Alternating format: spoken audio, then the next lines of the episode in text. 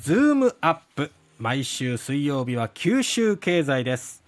長崎県立大学教授でエコノミストの鳥丸聡さんです。鳥丸さんおはようございます。おはようございます。さあいよいよあさってに迫ってきたのが西九州新幹線ですねそうですねあの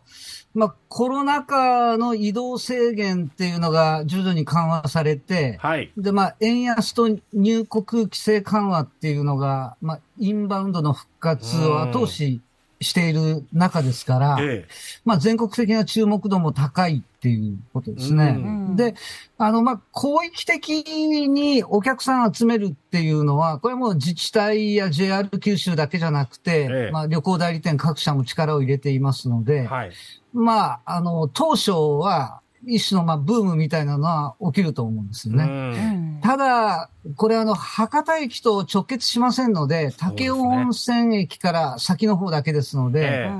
あの長崎県全域での歓迎ムードっていう感じではないっていうのが、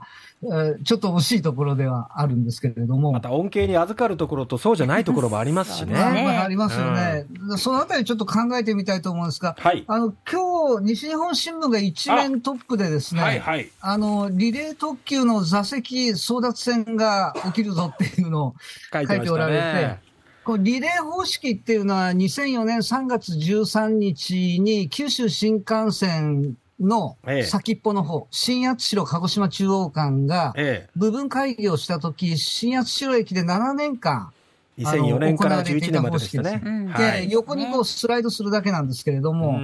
その時は特に問題は起きなかったんですが、今回は、そのリレーする特急が、ええまあ、いろんな種類が、3種類あるっていうことでですね、うん、あの、ごたごたが起きるんじゃないかっていうのですけども、まあ、あの、自、最初のうちっていうのはもうほぼ満席になりますので、ええ、あの、自由席はもう立って移動するっていう場合が結構多いのでですね、え、あの、そのあたりはなんとかこう、あの、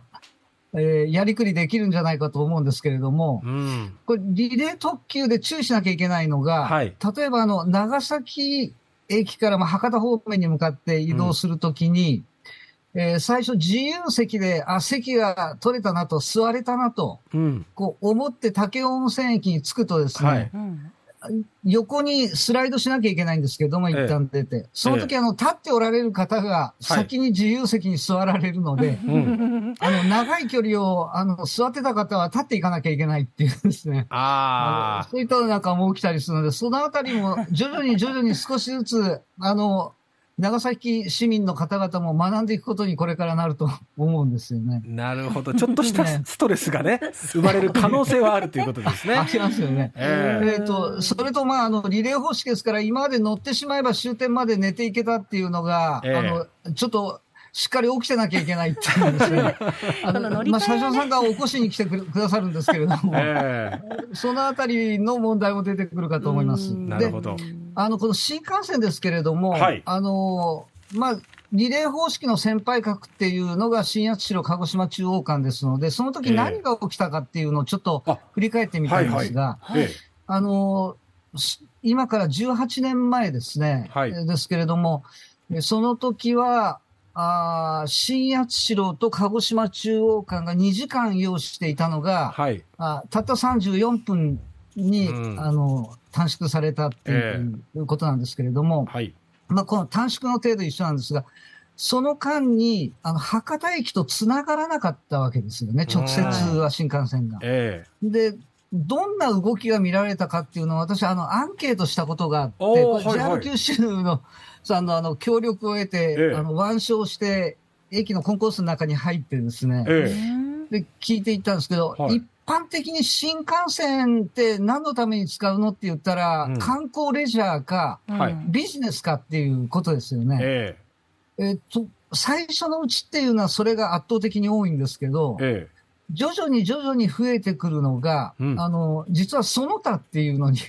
含まれるところがじわじわ増えてくるんですよ。ほうほうほう。あのその他って、これ何なのかっていうとですね、ええ、あの、一つは習い事みたいに。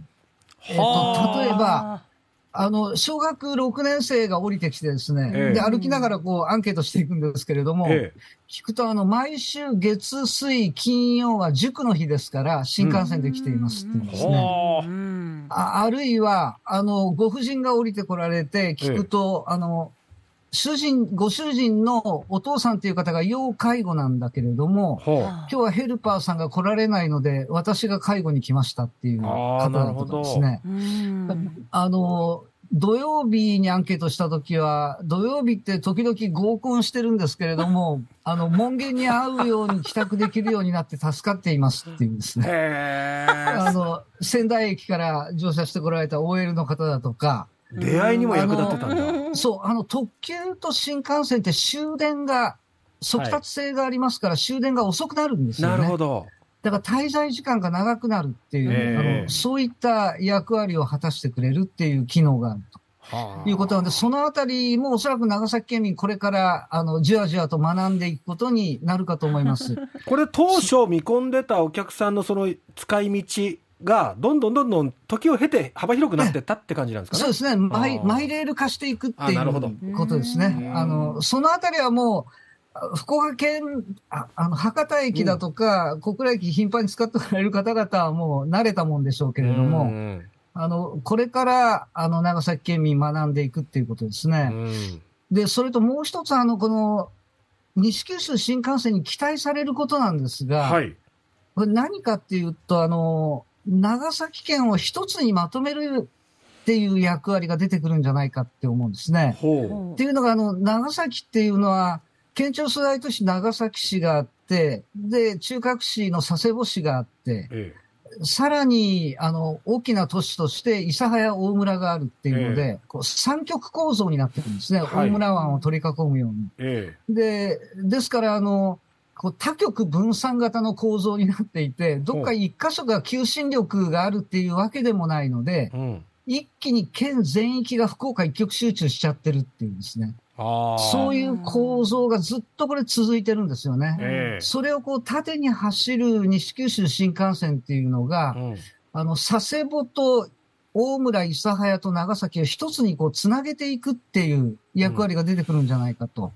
その時あの、佐世保っていうのは直接、今回の駅はありませんので。そうですよね、新幹線は止まらないですね。武雄温泉駅経由ですね。ああ。で、繋がっていくっていう。あの武雄温泉と長崎駅って、たった23分で結ばれますので、ええ。えー、今は最短でも1時間えー、25分ぐらいかかって、ね、佐世保長崎間がですか？ねですから、それが、あの、あ、今、佐世保長崎間、えっ、ー、と、1時間50分です。おそれがぐっと短くなりますので、あの、そういった県を一つにまとめていく役割っていう、逆に博多駅と直結しないメリットっていうのをですね、ええ、これからいろいろ考えていく必要があるんじゃないかなっていう気がしますね。なるほどね。なるほど。まあ、でもそうやって、まあ、部分開業ではありますけども、うん、あの八代鹿児島中央間のように、だんだん地元の方々のこう使い道っていうのを覚えていくというか、知っていく可能性ありますよね。慣れていくんだと思うんですね。あの、これ、部分開業っていうとですね、あの、佐賀県に叱られますので、ええ、西九州新幹線開業と、ええ、あの、これだけ言 言わなきゃいけないっていう、え私何度か叱られたことがあるんですね。ええー、でも繋がってないからな、なんてね、思うところありますけども。でもやっぱり長崎も本当歓迎ムードですよね。ね、それはもう、あの、まあ、離島の方なんかでもですね、うんうん、長崎行ったらそのまんま、あの、早いうちに30分博多、長崎間時間短縮されますので、それだけでも大したもんだと思いますけどね。えー、あの期待は高まっているところです。はい。はい、いよいよ、あさって西九州新幹線が開業となります。さあ、武温泉駅から長崎駅までですね、その沿線がどういうふうにこう盛り上がっていくのか、このあたり今後も注目していきたいですね。うん、はい、もうこれからしばらくはブームが続くと思います。えー、あと今後、基準地価が昨日発表されたんで、その話も聞かせてください。今後ですね。はい、えー、そうです。はい。あの、あ、基準値かもう時間来てますけれども、ええ、あの、やっぱり福岡強かったっていうことですよね。ね ええ、で、あの、物価が上がって、なんか、地価、地価と物価って別な風に見られてますけれども、うんうんうん、やっぱりあの、物価地価が上がるっていうのは、それだけ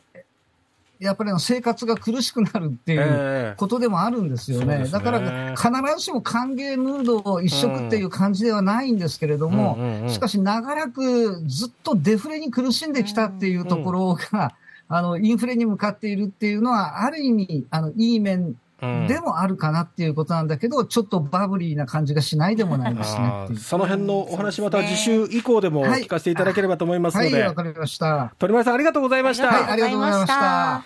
長崎県立大学教授、鳥丸聡さんでした。